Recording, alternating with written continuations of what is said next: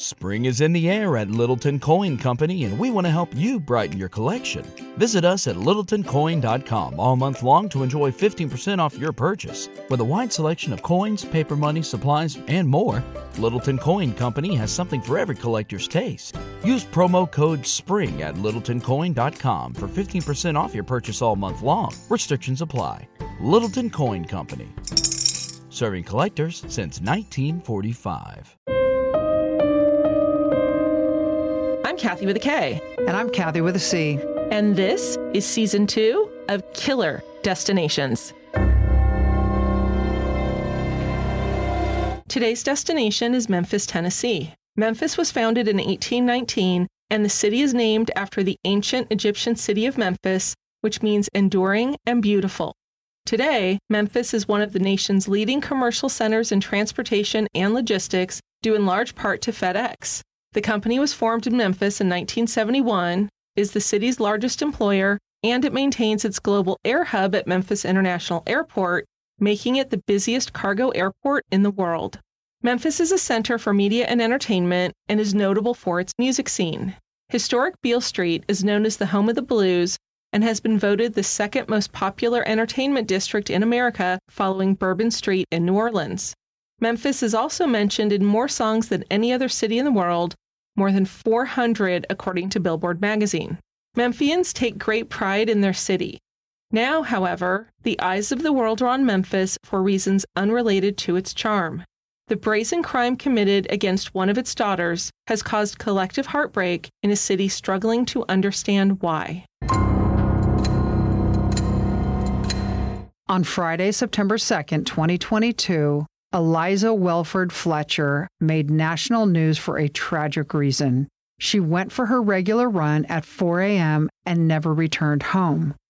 Still photos taken from surveillance cameras of her running became a media focus for a furious 48 hour period. So here's what we know about Eliza, her family, and the circumstances of her abduction. 34 year old Eliza Fletcher, who went by Liza, grew up in Memphis. She was from a wealthy and well connected Memphis family. Her maternal grandfather was the late Joseph Orgill III, who was a Memphis businessman and philanthropist. In the late 1960s, Orgill took over as president of the family hardware company founded by his grandfather in 1847. He is credited with turning it from a regional company into a worldwide business with revenues in excess of $3 billion a year. 175 years after its founding, the company is still majority owned by the Orgill family, and the great great grandson of the founder sits on its board of directors. Liza graduated from Hutchinson School in Memphis in 2006. Now, this is a Tony private all girls school which serves ages 2 through the 12th grade. And Kath, I read somewhere that the tuition at the high school level is 25,000 a year. So, fancy. After high school graduation, Liza went to the University of Memphis where she played soccer and then went to Baylor University in Waco, Texas, where she graduated with a Bachelor of Science degree in exercise science and sports science. She then received a master's in teaching from Belmont University in Nashville. Liza met her future husband, Richard James Fletcher III, at the Second Presbyterian Church, which was the church they both attended, and they were married on March 8, 2014. And they have two young sons who are seven and five years old. According to her husband Richie's LinkedIn page, he is currently a dealer manager at Memphis Boat Center, a position he has held for over a year. He actually began his career as a machinery tech for the U.S. Coast Guard, which he served in for four years, ending in 2005, and he is the son of parents who both served in the U.S. Navy. He has a bachelor's degree in project management from Union University, a private Christian university in Jackson, Tennessee, and after a stint in the Coast Guard, Richie worked as a project manager for Memphis Millwork, as a maintenance mechanic for a marine company, and as a project consultant for an environmental company. On Friday, September 2nd, 2022, Liza started her day like she normally did. An avid runner, she got up to go running before going to her job as a junior kindergarten teacher at St. Mary's Episcopal School. Now, junior kindergarten is sometimes called pre K, sometimes it's called TK. Mhm. It's basically just preparing younger kids to be able to go into kindergarten and be academically successful. What was interesting, Kath, I also read, is that she qualified for the Boston Marathon in 2019. For her age group to qualify, she had to run a marathon that was affiliated with the Boston Marathon Mhm. in under three hours and 30 minutes. She ran a marathon in 2019. It was the St. Jude Marathon. Memphis is the home of St. Jude Children's Hospital. When she ran in that marathon, which is a qualifying marathon for them to accept your time to try and enter into the Boston Marathon, she ran at three hours, 26 minutes, and nine seconds. Oh my God, that's awesome. She, she made it with three minutes to kill. that's awesome. When Liza had not returned home by 7 a.m., her husband Richie called the police. Liza had a regular running route she liked to take that was near the University of Memphis, and police went to the area to see if they could find anything that might help them figure out where she might be. According to a court document, at about 6:45 a.m., a resident was riding his bike on one of the streets near the university and found Liza's cell phone and a pair of men's Champion brand slides sandals laying in the street near each other. The resident gave these items to one of Liza Fletcher's family members, who then turned them over to investigators.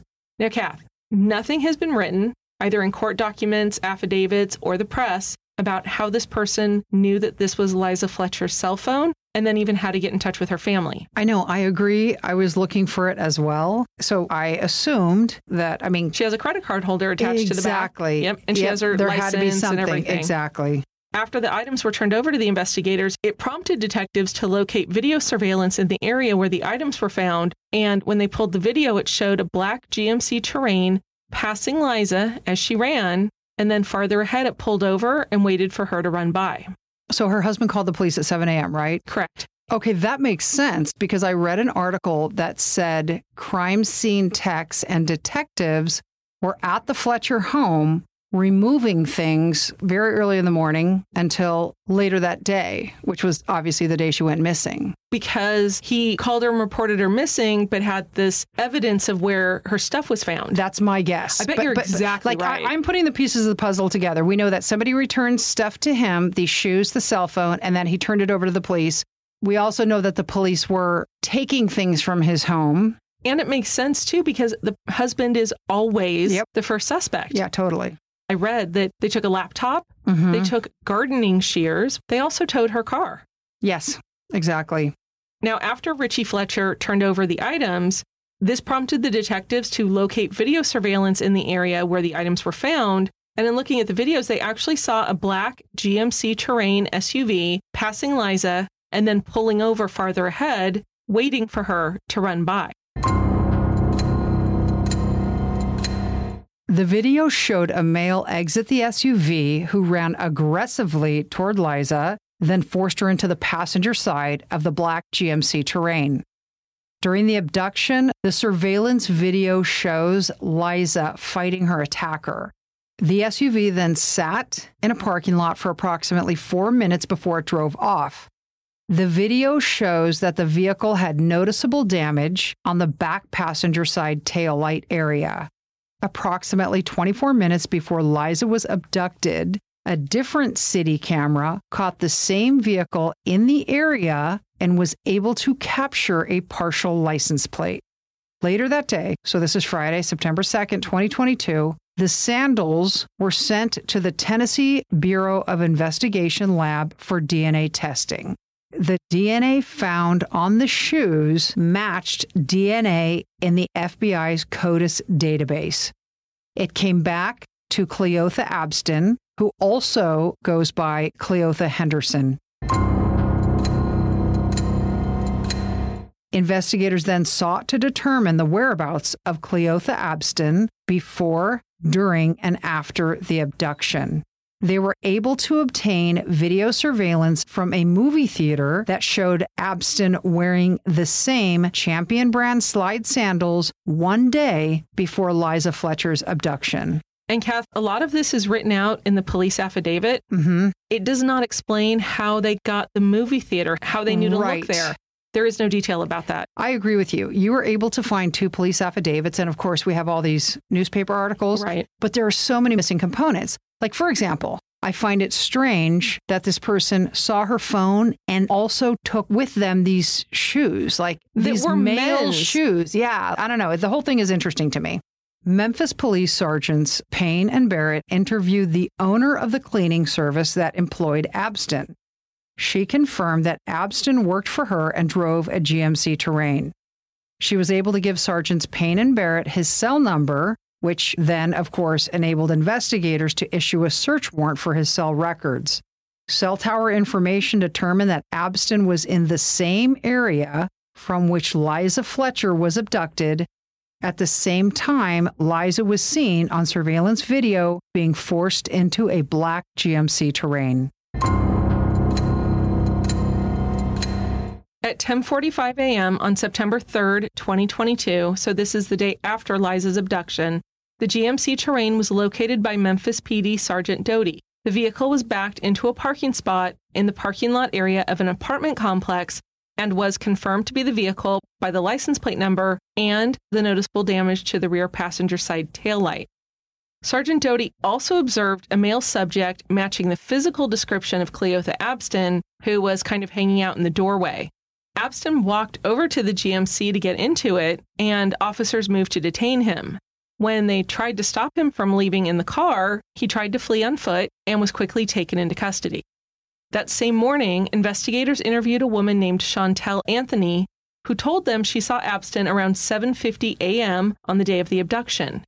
He was at his brother Mario's house and cleaning the interior of the GMC terrain. Abston's brother Mario also confirmed to detectives that he saw his brother cleaning the interior of the car with floor cleaner and saw Abston washing his clothes in a sink in the house. Mario said Abston's behavior that morning was very strange. Shortly after Abston was taken into custody, police announced on their Facebook page that he was charged in connection with Liza's disappearance, saying the individual who was detained has been officially charged in connection with the abduction of Eliza Fletcher. At this point in the investigation, Cleotha Abston, 38, has been charged with especially aggravated kidnapping and tampering with evidence. Eliza Fletcher has not been located at this time. MPD investigators and officers, along with our local and federal partners, continue searching for Mrs. Fletcher. So, Kathy, the other thing I thought was interesting about this, they brought up Abston's brother Mario. Mm-hmm. So, Mario was very helpful in talking to the police, explaining his behavior and whatnot. But in the same announcement that I just read from Facebook, the Memphis PD also announced that Mario, who is Cleotha's younger brother, had been arrested at the same time. However, it was not for anything having to do with Liza Fletcher's disappearance. Which I thought was interesting because when I found out that his brother was arrested, the way it was being played and presented was like, oh, the brothers were arrested for this. I originally believed he was probably an accessory after the fact or something like that. But, right, like helping him clean his But car it was like, no, something. no, no, just, you know, side fence and all deal. Mario was actually charged with possession of a controlled substance with intent to manufacture and sell fentanyl, Mm-hmm. possession of a controlled substance with intent to manufacture and sell heroin, and a convicted felon in possession of a firearm during the commission of a dangerous felony. After the Memphis Police Department took Cleotha Abston into custody, he declined to tell investigators where Eliza Fletcher was. In an amended affidavit filed with the court seeking an arrest warrant, police stated, quote, as the abduction was violent, with, as captured on video, the suspect waiting for her, then rushing toward the victim, then forcing the victim into the vehicle where she was confined and removed and continues to be missing, it is believed and supported by the facts and the physical evidence that she suffered serious injury. Further, it is probable and apparent from the witness statement that these injuries left evidence. For example, blood in the vehicle that Abston cleaned. Unquote. After the announcement of the arrest of Cleotha Abston, Liza Fletcher's family held a news conference and spoke publicly on her abduction for the first time. Liza's husband, brother, and parents were there, and her uncle Mike Feeney read a statement. The statement said, We want to start by thanking everyone for their prayers and outpouring of support. Liza has touched the hearts of many people, and it shows. We want to thank the Memphis Police Department, Shelby County Sheriff's Department, Tennessee Bureau of Investigation, the FBI, and all other law enforcement agencies who are working tirelessly to find Liza. The family has met with the police, and we shared with them all the information we know. More than anything, we want to see Liza returned home safely. The family has offered a $50,000 reward for any information that leads to her safe return. We believe someone knows what happened and can help. According to an amended affidavit, on Monday, September 5th, members of the Memphis Police Department, the Tennessee Bureau of Investigation, the FBI, the ATF, Homeland Security, and the Shelby County Sheriff's Office Search and Rescue searched an area of Memphis based on data received from the FBI's Cellular Analysis Survey team. The searchers split up into groups. Memphis police officer Moore noticed high grass south of a vacant residence. Officers with him also noted that there were vehicle tracks in the grass adjacent to the driveway of the vacant residence, and as they got closer, they smelled an odor of decay. The officers fanned out and approached the residence. Memphis Police Officer Fields noticed a set of steps at the rear of the driveway, and located next to them was a female in a state of decomposition. A medical examiner with the West Tennessee Regional Forensic Center arrived at the location and pronounced the victim deceased. So, Kath, let me try to like set the scene. If you're standing on the sidewalk, the house that they were looking at was very small. It was two bedroom, one bath, like 700 square feet. According to Zillow. Exactly. So imagine you're looking at this little house and you're facing west, but the steps and the front door are facing north. The street that they were on, they were seeing the side of the house. Now, the house has a driveway which leads up to the front steps. On each side of the driveway, there's grass. So the grass was really high and the body was not visible from the sidewalk. When they talk about the steps at the end of the driveway, that's actually the steps to the front porch, a very small front porch. Law enforcement from the various agencies we mentioned that were near the location where they found the body then began canvassing the surrounding area. A detective located a discarded trash bag about 100 feet north of where the female body was found, and it contained purple Lululemon running shorts that were consistent with the shorts Liza Fletcher was seen wearing in the video taken on the morning she was abducted. On the following Tuesday, September 6th, so this is four days after Liza Fletcher was first reported missing, Memphis police confirmed that the body found Monday was positively identified as Liza.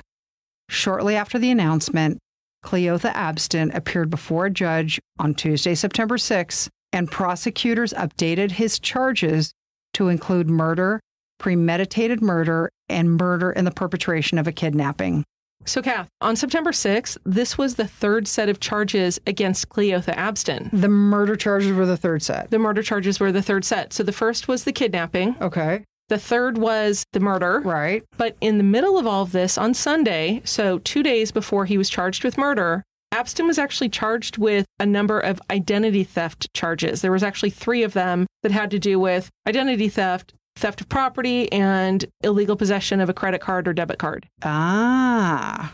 And the other thing, Kathy, is that after these first two sets of charges, Abston's bail was set at $510,000. But with these new charges, he was ordered held without bond. Yes, I read that. And good. Kath, why are so many dogs now suffering from health issues? Actress Katherine Heigl, who's helped save over 16,000 dogs through her foundation, said she's seeing more issues with joints, odors, and health than ever before. And after doing a ton of research, she feels there's one place we can look to improve any dog's health their food.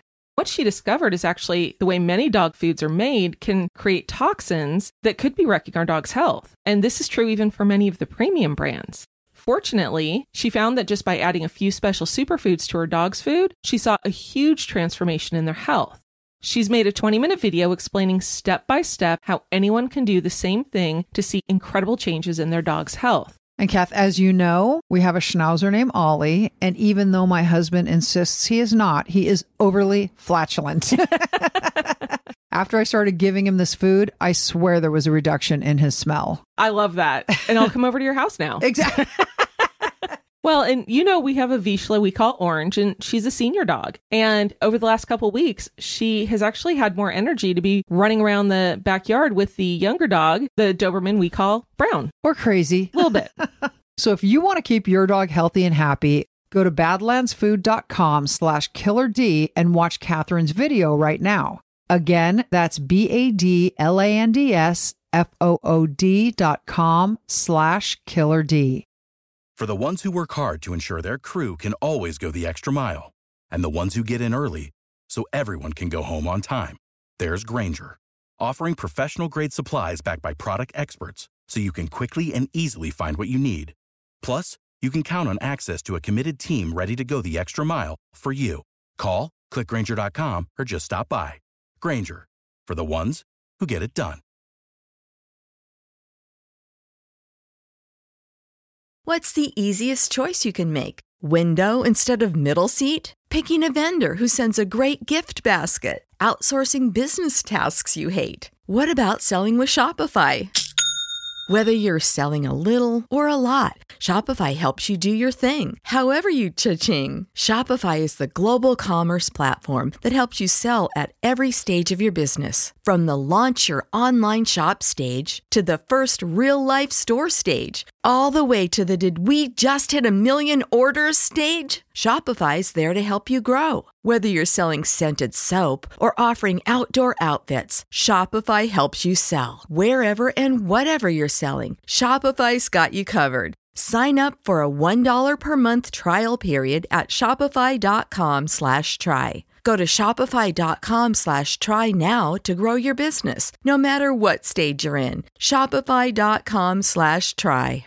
Memphis Police Department video analysts researched surveillance videos during the time of the incident, and the videos revealed that on September 2nd at 5:48 a.m., this is about 90 minutes after Liza was abducted, a series of cameras revealed Abston's GMC terrain as it exited the I-240 freeway and continued along a series of streets until it turned onto East Person Avenue.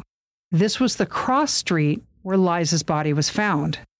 After Memphis PD announced that the body they found was positively identified as Liza Fletcher, her family released a statement in which they asked for time to grieve in privacy without outside intrusion during this painful time. They said, We are heartbroken and devastated by this senseless loss. Liza was such a joy to so many her family, friends, colleagues, students, parents, members of her Second Presbyterian Church congregation, and everyone who knew her. Now it's time to remember and celebrate how special she was and to support those who cared so much for her. We appreciate all the expressions of love and concern we have received. We are grateful beyond measure to local, state, and federal law enforcement for their tireless efforts to find Liza and to bring justice to the person responsible for this horrible crime. I will say, Kathy, one thing that I thought was somewhat gratifying is they actually found her. Yeah, I agree completely. I read something recently that made a lot of sense to me. We always hear about no second location, and I'm not talking about this, but I just mean in general. Right. I read something recently that said there are two reasons for no second location. One, it's because that is where the majority of people are killed. Yep. But secondly, when you're at a second location, they rarely find your body. Oh. If you think about it, I'd never no, it makes it perfect way. sense. It Yeah. makes perfect sense, sadly. So now, who is Cleotha Abston, aka Cleotha Henderson? According to a report from journalist Jessica Jaglois with Action News 5, Cleotha Abston was only 11 years old when he first entered the Shelby County Juvenile Court system. Over the next five years, he would be detained 16 times for charges ranging from aggravated assault to rape. Abston's first charge was filed in June 1995 for theft of property, $500 or less. According to Jessica Jaglois, juvenile court records were exclusively reviewed by Action News 5. They show that Abston was a part of the LMG gang, which stands for Lemoyne Gardens Gangsters. Lemoyne Gardens was a public housing project that was apparently torn down in 1998, but from it came this gang. According to the news report, the juvenile records showed that Abston's rape victim was a young man who was asked to testify in court. The rape charges were sustained, and Abston was placed in the custody of the Shelby County Youth Services Bureau. So, Kathy, when it says that the rape conviction was sustained, I'm assuming that means that he was essentially found guilty. Frankly, I'm assuming the same thing too, but juvenile courts do things differently and different states vary from one another. But sustained essentially means I agree with you. Like, for example, if you have an objection, I s- Objection, non responsive. That's right. sustained. anyway, so I'm assuming it's equivalent to a conviction. Okay, thank you. According to a report in the Daily Mail, Abston was detained 16 times from October 1995 to May 2000 for rape, aggravated assault, unlawful possession of a weapon, and other things. Two weeks after he was released from a six month stint in juvenile hall, Abston committed yet another crime, but this one landed him in the adult system. So, Kath, in an article in the Commercial Appeal newspaper, and this was from May 27th of 2000, journalist Chris Conley reported that on May 25th, 61-year-old criminal defense attorney Kemper Durand, an attorney in the law firm Lewis Thomason in Memphis, was leaving an award ceremony at a music venue on Beale Street just before 2 a.m. As he approached his car, he was confronted by a gunman. The gunman took Mr. Durand's wallet and ordered him into the trunk of Mr. Durand's 1992 Mercedes Benz. The assailant got into the driver's seat and picked up two buddies and parked in a nearby parking lot. They opened the trunk and they demanded that Mr. Durand give them the PIN for his ATM card. Then they shut the trunk and they took off. When they got back, they were frustrated, probably an extreme euphemism, because they were not able to withdraw any money from the ATM. And Kath, I couldn't figure out why they weren't able to withdraw money from the ATM, so perhaps Mr. Durand gave the wrong PIN code. That's my assumption, actually. I mean, it's an assumption, but right. Because honestly, if it was me, as soon as you give them your PIN and they're able to get money out, they don't need you anymore. exactly. After trying a second time unsuccessfully to withdraw money, they decided to make Durand himself withdraw the money, and they drove to a Mapco Express store. Which is like a convenience store in Tennessee. Once inside the store, Durand told his assailants that he was not going anywhere with them, That's the other reason I think that he told them that. like gave him the wrong pin Exactly. to get him out of the trunk. right. Yeah, if so, this guy's a genius. I agree. And as a criminal defense attorney, he's been around the block a couple times in terms of the criminal element. So, just by chance, security officer R. Witten with the Memphis Housing Authority happens to walk into the store. Grace of God. Totally grace of God. So, Mr. Durand yelled at the officer that he needed help, which caused the three assailants to run. The robbers fled on foot, leaving his Mercedes in the parking lot while the security officer called the police. So, Kathy, what was interesting afterwards, of course, the police are called, and Yeah. Kemper Durand sits with the police for several hours to go through what happened and you know all the different nuances of the night, that kind of thing. Right. He actually told the police that the robbers did not threaten him, except by pointing a gun in his face. I'd call that a pretty damn serious threat. Yeah, I'm, I'm gonna agree with that. Also, you mentioned the law firm that he worked for, Right. Lewis Thomason. Liza Fletcher's uncle, Mike Feeney, who is the family spokesperson who's given out these statements we talked about, he is actually an attorney at the same firm. So I read something about that, and I read that people were thinking there might have been a connection. So our victim's uncle was from the same firm as one of Abston's victims. Correct. What a coincidence. It is. And I know that there have been some things online written about the fact that there might be something nefarious behind it. It doesn't look like Kemper Durand or Liza's uncle Mike Feeney overlapped by very much, if at all, at the firm. Yeah, I have not read anything that actually establishes any kind of connection. Correct. Between Liza's abduction and this prior abduction. After all these interviews with the police for several hours, what would you do, Kath? I would go home and um, take a bath and maybe sleep for 17 hours. Okay, so I would go home and I'd probably eat a pint of ice cream and then sleep for 17 hours. I didn't talk about the part where I would drink wine before going to bed. That was a given, probably. But Kemper Durand went into the office. So he was interviewed by journalist Chris Conley for the Commercial Appeal newspaper, who you referenced earlier. And he said, I just had a lot of work to do. So he went from his kidnapping to the police station to the office. Yes. He actually told this journalist that he wasn't worried about himself. He was worried about his wife because his wife had been with hmm. him at the awards ceremony and she left earlier than he did with friends. and he knew that she was wondering where he was. This guy sounds like a classic criminal defense attorney, though. Does He's he? like, yeah, I mean, just the whole stuff happens kind of attitude. But my thought, Kathy, was that he was probably repressing a lot of this. Like, I got to get through the next day. I'm just not going to think about it. That's because that's what you would do. But you're probably right because what I read in later interviews was that he thought he was going to die that night. He knew that these were killers. He felt that Abston in particular was extremely unrepentant. So, three days after Kemper Durand's kidnapping and attempted robbery, 12 year old, yes, 12 year old Victor Crump and 16 year old Cleotha Abston were arrested following a tip to Crime Stoppers. Early the next morning, Marquette Cobbins, who was 17, was taken into custody as well. Cleotha Abston was identified by the attorney Kemper Durand as the gunman. However, 15 months later, when Marquette Cobbins, who's now 19 years old, pleaded guilty to aggravated robbery and facilitation to commit aggravated kidnapping, Kemper Durand was like, oh, wait, whoa, hold on. I want to testify. I want to address the court. So he appears in court and he takes the stand and he tells the judge that Marquette Cobbins was not the man who accosted him at gunpoint the night he was kidnapped. He said Marquette Cobbins was there and he could certainly be considered an accomplice, but as Kemper saw it, the man was in the wrong place with the wrong person at the wrong time.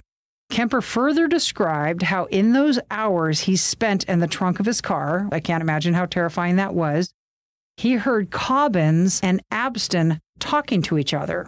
He heard Cobbins pleading with Abston to stop the car, let Durand out, give him the keys, let him go, all that kind of stuff. So Kemper Durand portrayed Cobbins as an unwilling accomplice and asked the judge to give him the most lenient sentence possible.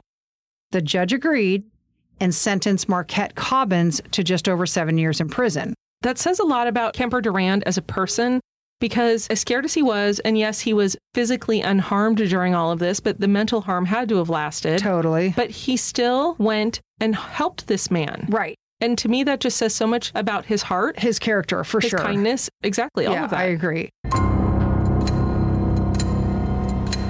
So Abston is 16 at the time of the crime, and due to his lengthy history and the nature of the crimes, he was tried as an adult. So he winds up pleading guilty to aggravated kidnapping and aggravated robbery. And he turned down the prosecution's previous offer of a 15 year sentence, and the judge winds up giving him 24 years. Oops. Yeah, exactly. So fast forward to 2009, Abston asked the court for an early release, citing, in part, ineffective counsel. And this would have been on the part of the public defender's office, correct? Correct. However, a victim impact statement written by Kemper Durand discouraged Abston's release, saying he felt extremely lucky to have escaped and that Abston felt absolutely no remorse for the crime. So Abston winds up serving 20 of a 24 year sentence, which was 85% of his term, and he was released in November of 2020. Which was 22 months prior to Liza Fletcher being abducted and killed. Exactly. On Tuesday, September 6th, Tennessee Lieutenant Governor Randy McNally tweeted that he believed had Abston served his full sentence, Liza Fletcher would still be alive. However, newly elected Shelby County District Attorney Steve Mulroy made it clear that he did not agree. Overall, DA Mulroy said he favors the rehabilitation of prisoners over longer sentences and thinks to a large extent that we have given up on using prisons to rehabilitate, and the shame of it is if we took the rehabilitation seriously, we would actually reduce the repeat offender rate over the long term. However, Kathy, I found it interesting because the next day a reporter asked him again whether Abston should really have been released early after spending 20 years in prison for the kidnapping of Kemper Durand. This time, DA Mulroy said, Well, it's easy to talk about things with 2020 hindsight. In this particular case, clearly he should not have been on the street. Our office opposed parole at the time, and in hindsight, the parole decision was a tragic one. When you have repeat violent offenders, they need to be dealt with very strongly. Are you telling me that a politician changed his position? I know. That does not happen. it's crazy. Regardless of backtracking politicians, one thing that is abundantly clear is that Abston had no role models on how to behave. Correct. Yeah, his dad was in prison. I don't even know when. Like, I mean, definitely during his youth, right? Right. When he was first arrested when he was 11, his father was in prison. Yes. And then sadly, in 2010, so this is now nine years after Abston was convicted for the kidnapping of Kemper Durand, his father was charged with first degree murder. Right. And the murder itself was over a girlfriend. So what had happened is his father's name is Cleo Henderson. Cleo Henderson. Yeah.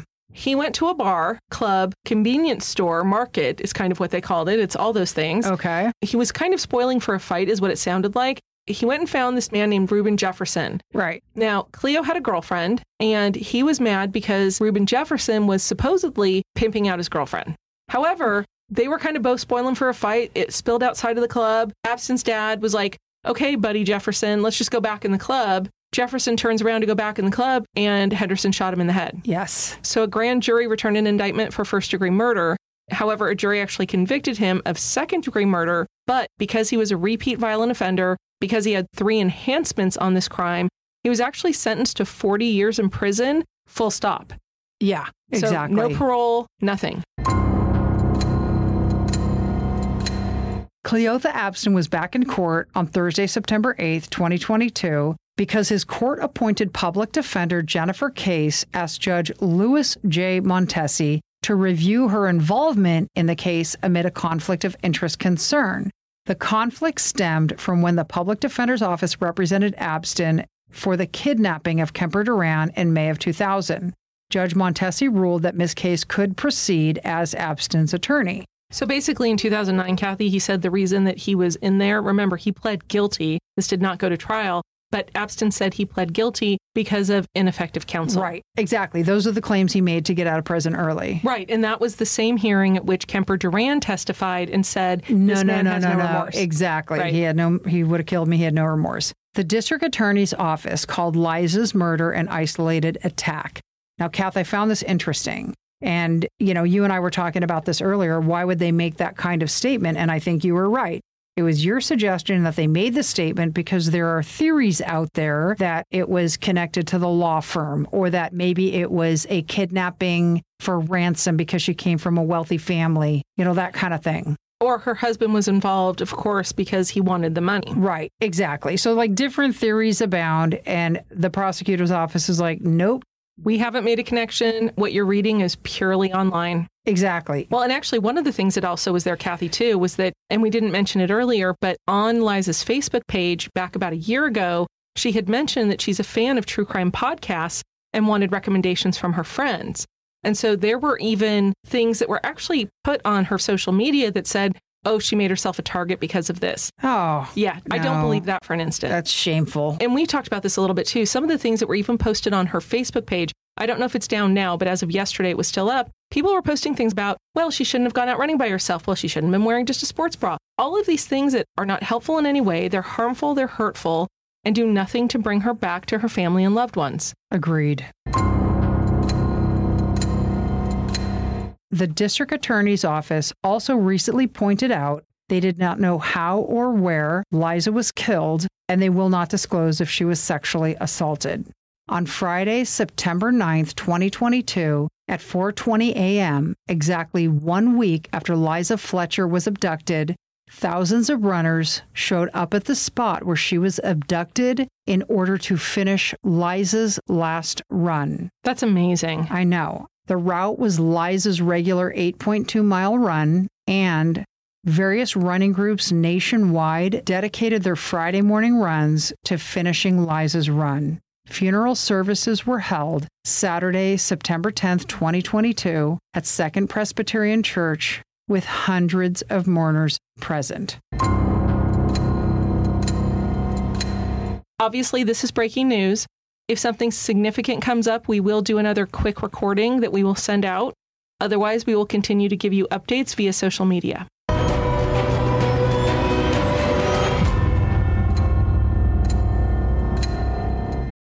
For the ones who work hard to ensure their crew can always go the extra mile, and the ones who get in early so everyone can go home on time, there's Grainger, offering professional grade supplies backed by product experts so you can quickly and easily find what you need. Plus, you can count on access to a committed team ready to go the extra mile for you. Call, clickgrainger.com, or just stop by. Grainger, for the ones who get it done.